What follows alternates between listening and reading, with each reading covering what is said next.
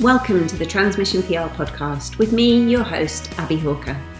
Whether you are an individual, agency, or organisation looking to improve your understanding of how best to interact with a gender diverse audience, you want to improve the way you engage with trans and non binary people, or you find yourself in the midst of a crisis, the Transmission PR podcast can help.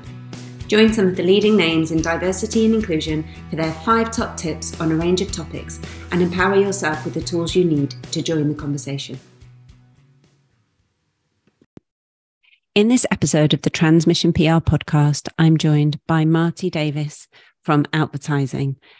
Outvertising recently launched a brilliant campaign, and I wanted to chat with Marty about some of the details. Today, I am very lucky to um, have Marty Davies with me. Thank you so much for joining me, Marty. Um, I know this is a very, very busy month for you with all of the many things that you're working on. I just wondered if perhaps um, we might take a second for you to introduce yourself and share your pronouns and um, tell us a little bit about the work that you're doing at the moment. Yeah, sure. I mean, firstly, thank you for having me on as well. Um, and it's really great to finally meet you as well. So um, I'll start there. So, yeah, my name is Marty Davies, and I'm trans non binary, and my pronouns are they and them. Um, I'm an activist, a campaigner, a creative strategist, a journalist, community leader, like various things, uh, various hats that I wear. Um, got kind of a creative strategy and comms planning background in advertising and marketing. And um, yeah, so I'm also so I'm the joint CEO of uh, an organization called Outvertising, and so we're the UK's advocacy group for LGBTQIA plus inclusion in marketing and advertising. Um, so I've been doing that for about six months now in terms of like leading uh, the organization along with um, the brilliant other joint CEO, which is uh, Lucy. And um, yeah, also I'm the co-founder of a group called Trans Plus Adland, uh, which is a grassroots community of trans, non-binary, intersex, gender non-conforming and questioning people, again in um, advertising and marketing, and also adjacent creative industries. We kind of like stretch it out to you know campaigners, voice actors, um, artists, all those lovely things.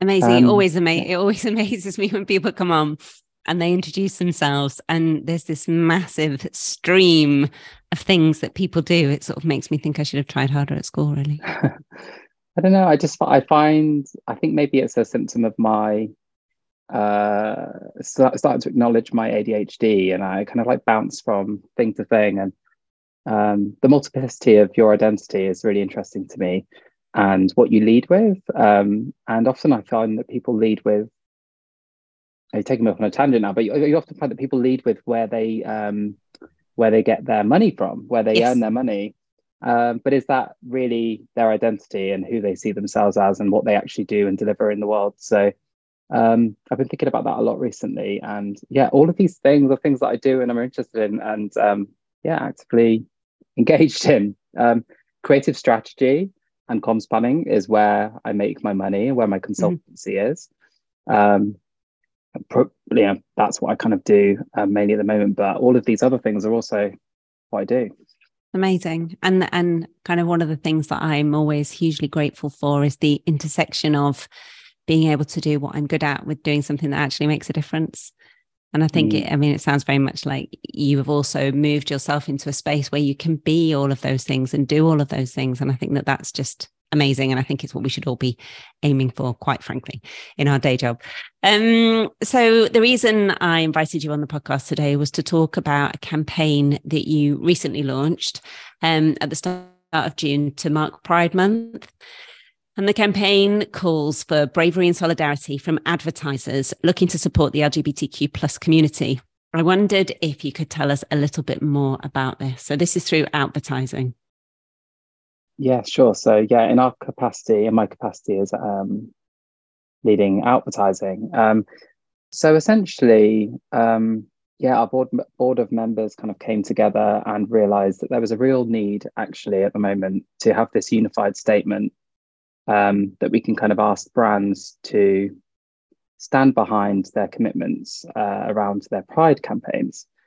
Um, obviously, we were seeing what was going on in the States with Bud Light um, and you know you were seeing uh, brands that were previously always quite supportive sort of faltering in their support um, and struggling to navigate this. Um, so we recognize that need that there needed to be some clarity and some reassurance given to brands like, you know, this is the right thing to do and what, what is it that the community needs from you?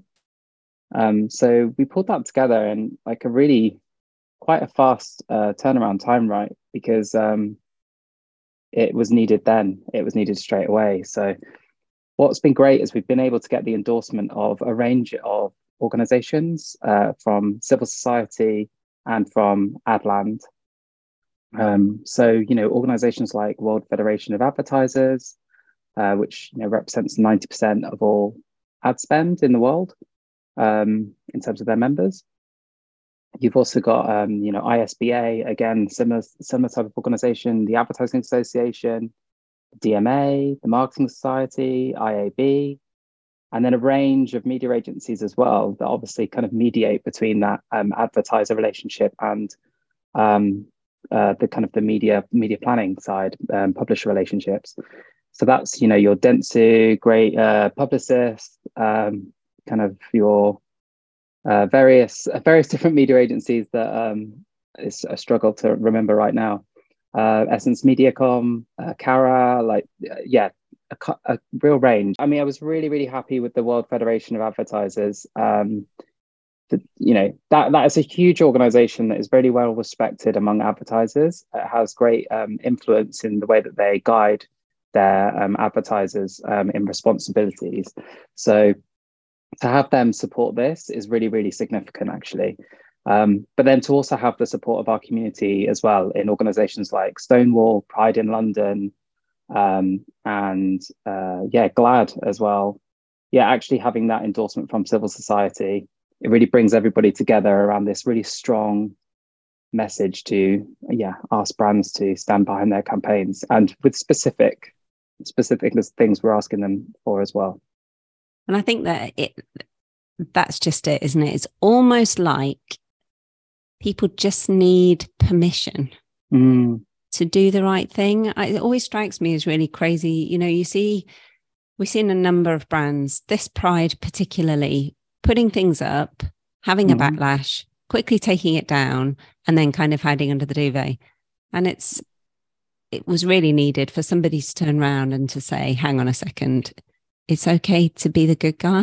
it's okay to stand up for a minority group. I know it's scary because you are getting pushback from a very vocal but not very big group of people.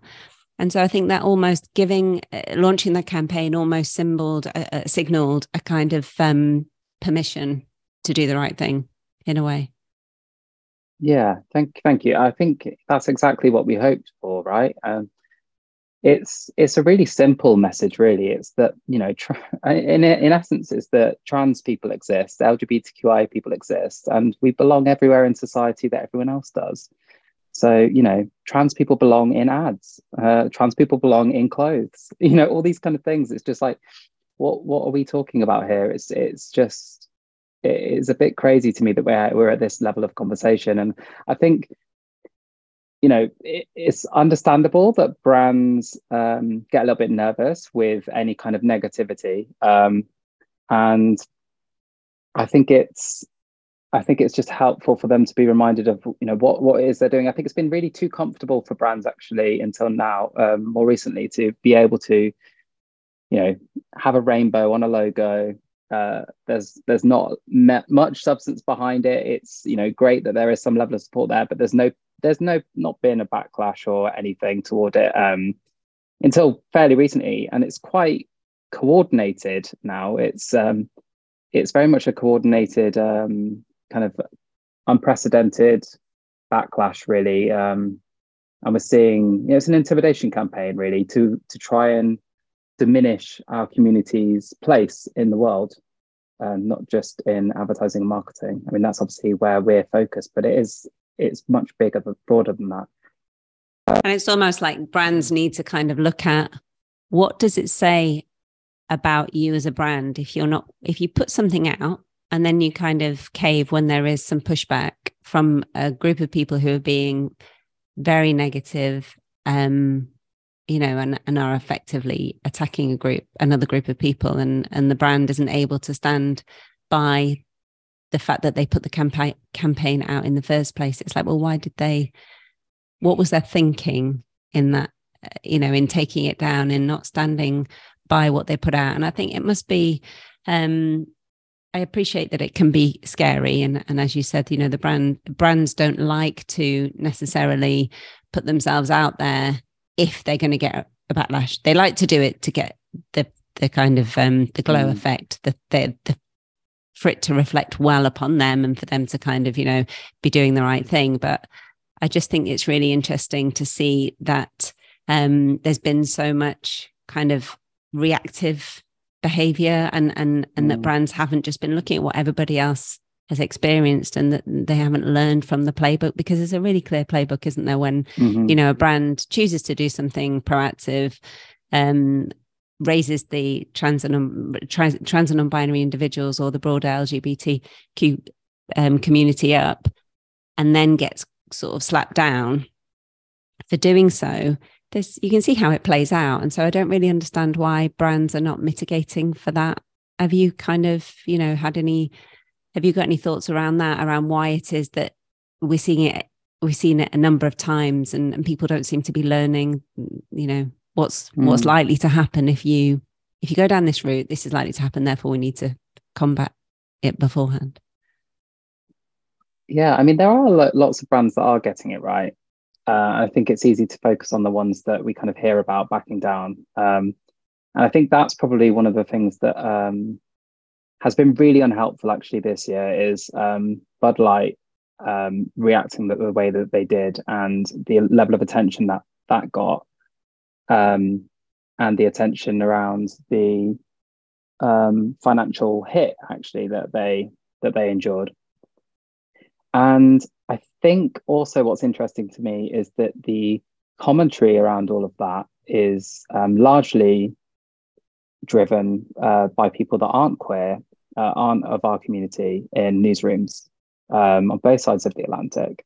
So you don't really have those, you don't really have our community in the room to be able to um, discuss the narrative in in the way that would be appropriate.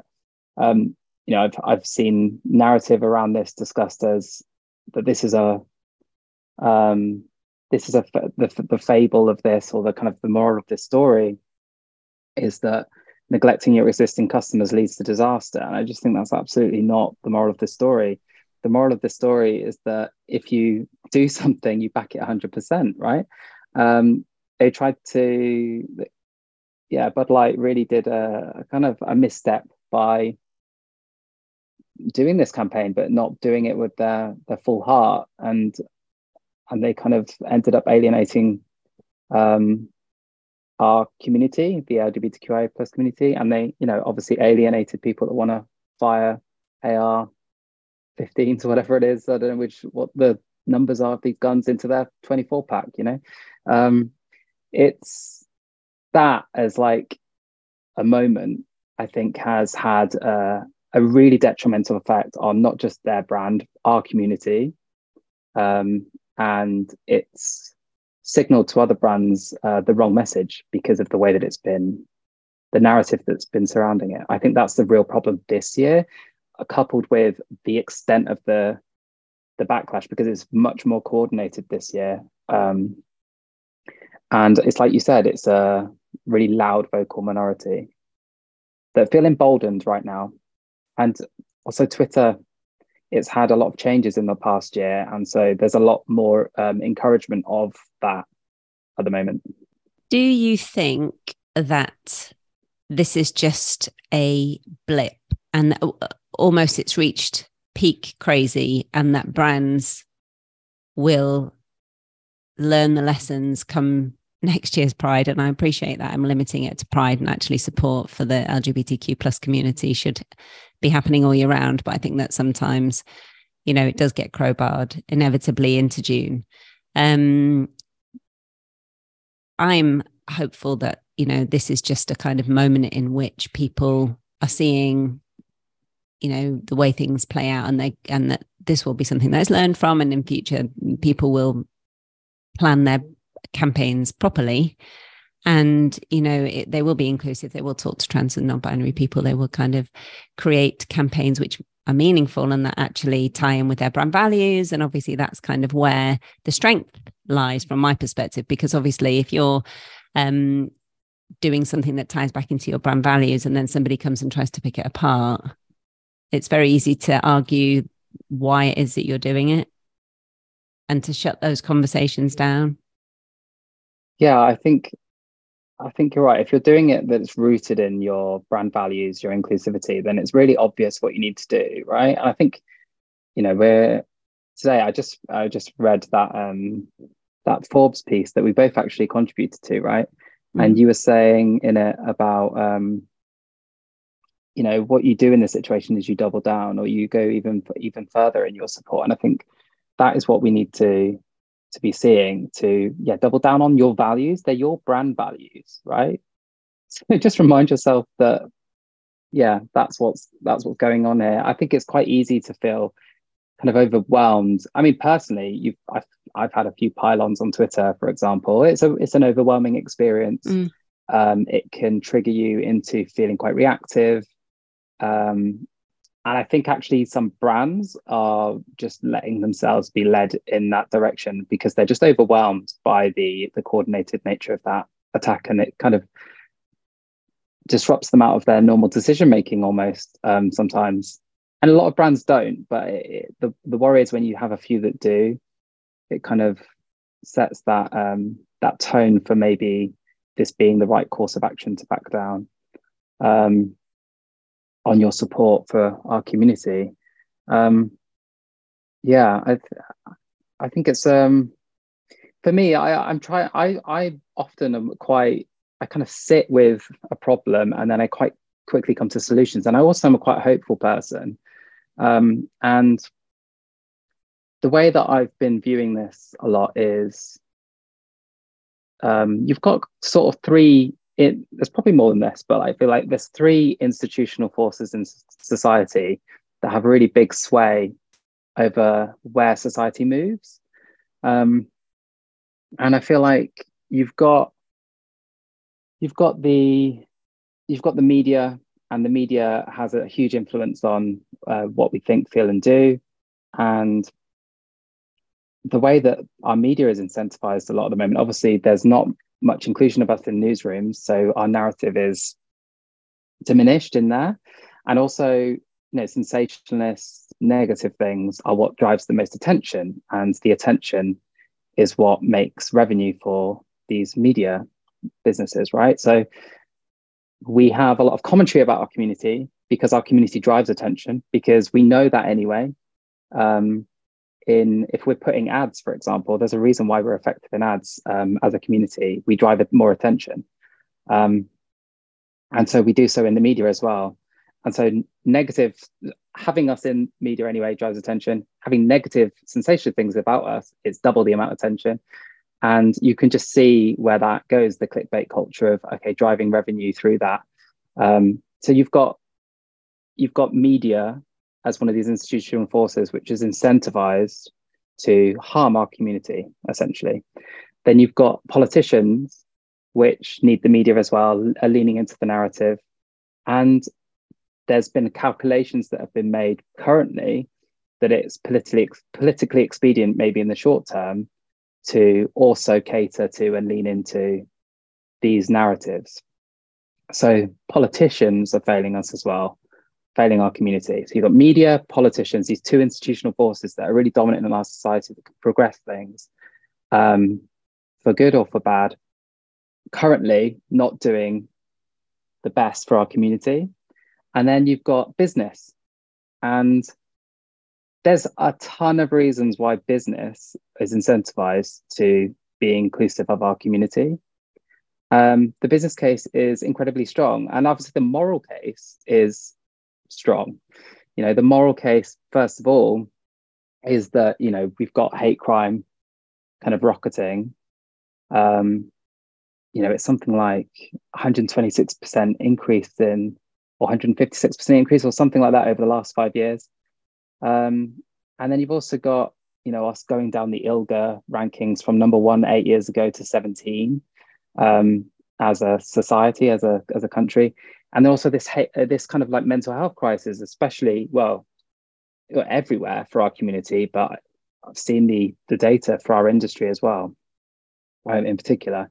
So you've got all these kind of the moral reasons why we should be including people and looking out for our community more.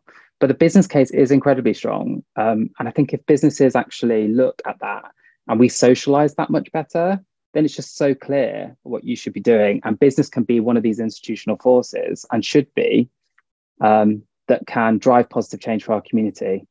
And what's great is that business actually funds our media in some way, and um, like fifty percent of news publisher revenue is from from brands, from ad spend, and businesses also businesses also listened to by our politicians um, most of the time.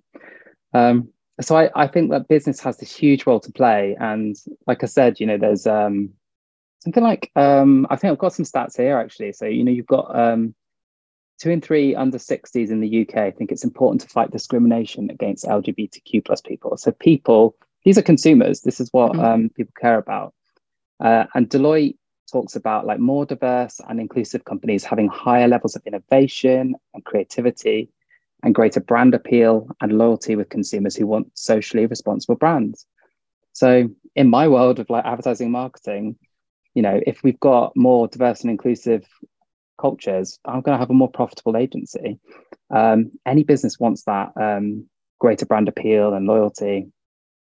And at US as well, like GLAAD actually found that consumers are twice as likely to buy a brand if it's publicly supporting and demonstrating a commitment to expanding and protecting our rights, um, our LGBTQ plus rights. So even in the US, where you know we're hearing all of this stuff with Target, you know it, the business case is always there. Um, and yeah, and I, I just the way I'm thinking about this as well is that businesses just need to do more. They need to listen. They need to, you know, there's clear reasons why you would why you would support our community from a business point of view. If you don't, if you want to take the moral case out of it, just from a business point of view, um, it's there. And the best ways to support our community is to ask us what we need. And obviously, I've just listed some of the places where we as a community need support. And you know, what I would say as well is that, for example, London Trans Pride, um, you know, every every year there's like a protest. So I went uh, last year actually just for the first time, and it's a proper protest. It's like you know, the Pride is a protest, right? And there are mm-hmm. there isn't a brand, uh, there aren't brands represented there. It's very much a, a protest movement, and they've got a GoFundMe page right now for fifteen thousand uh, pounds total and they're currently just under 10 grand, I think. And I just, I know that any brand out there that um, could throw 5K at that. And that is, that is what the trans community is asking for. That's just one example. Um, and they're there trying to, you know, it's only a few months out and 5K could just be thrown at this organization. And you don't need to shout about it. you just need to help our community when you do read the business case and you look at the numbers of organizations, especially, it feels like, especially in the last couple of years, that have really put the focus on diversity and inclusion. Why do you think, if business is starting to cotton on, why is why politicians sort of i appreciate that they have their agenda and there's a kind of reason that they're playing into sort of these far right ideologies. But I would have thought the money would kind of push them towards the business mentality of of kind of I don't know doing the right thing.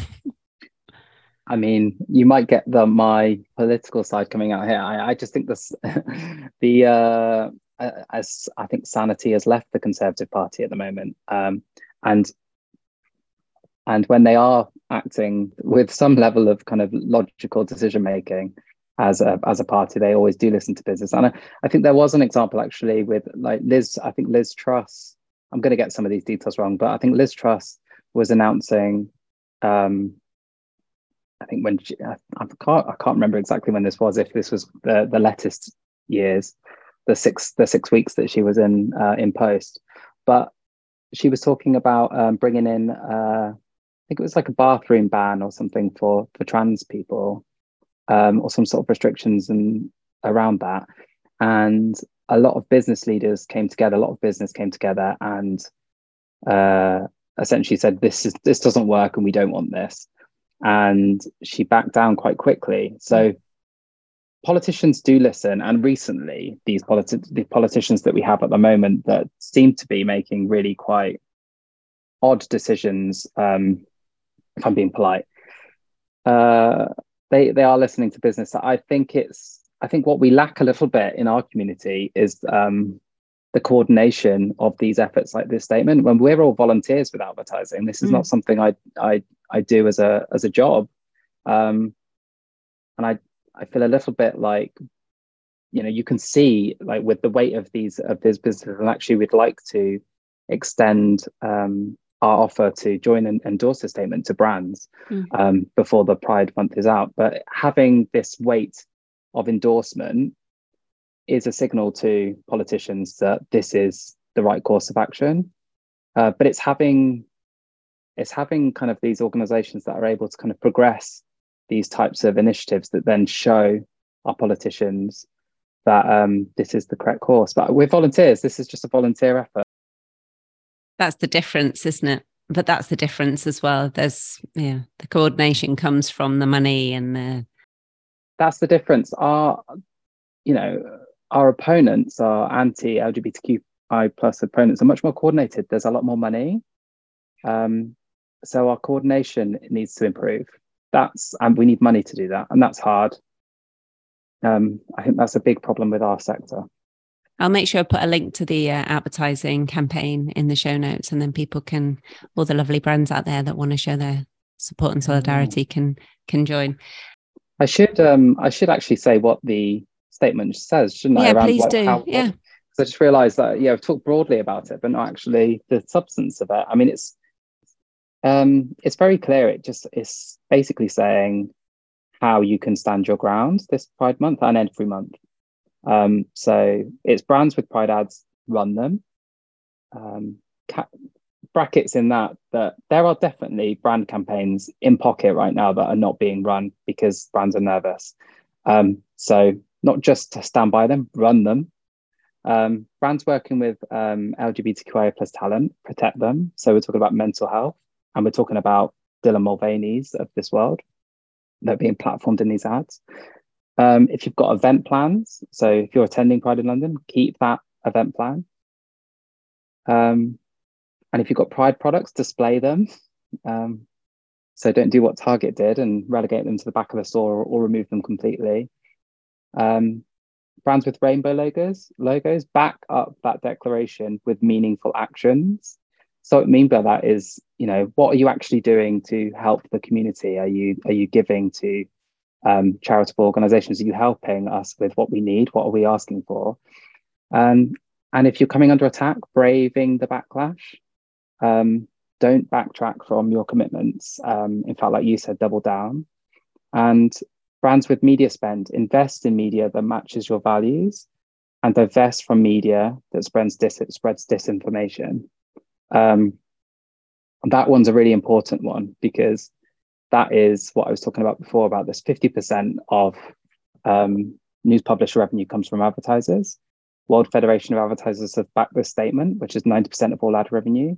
And when I'm talking about disinformation about our community, it's across a lot of our media. Mm-hmm. Um, so this is a huge, hugely significant um, pledge that is being backed here.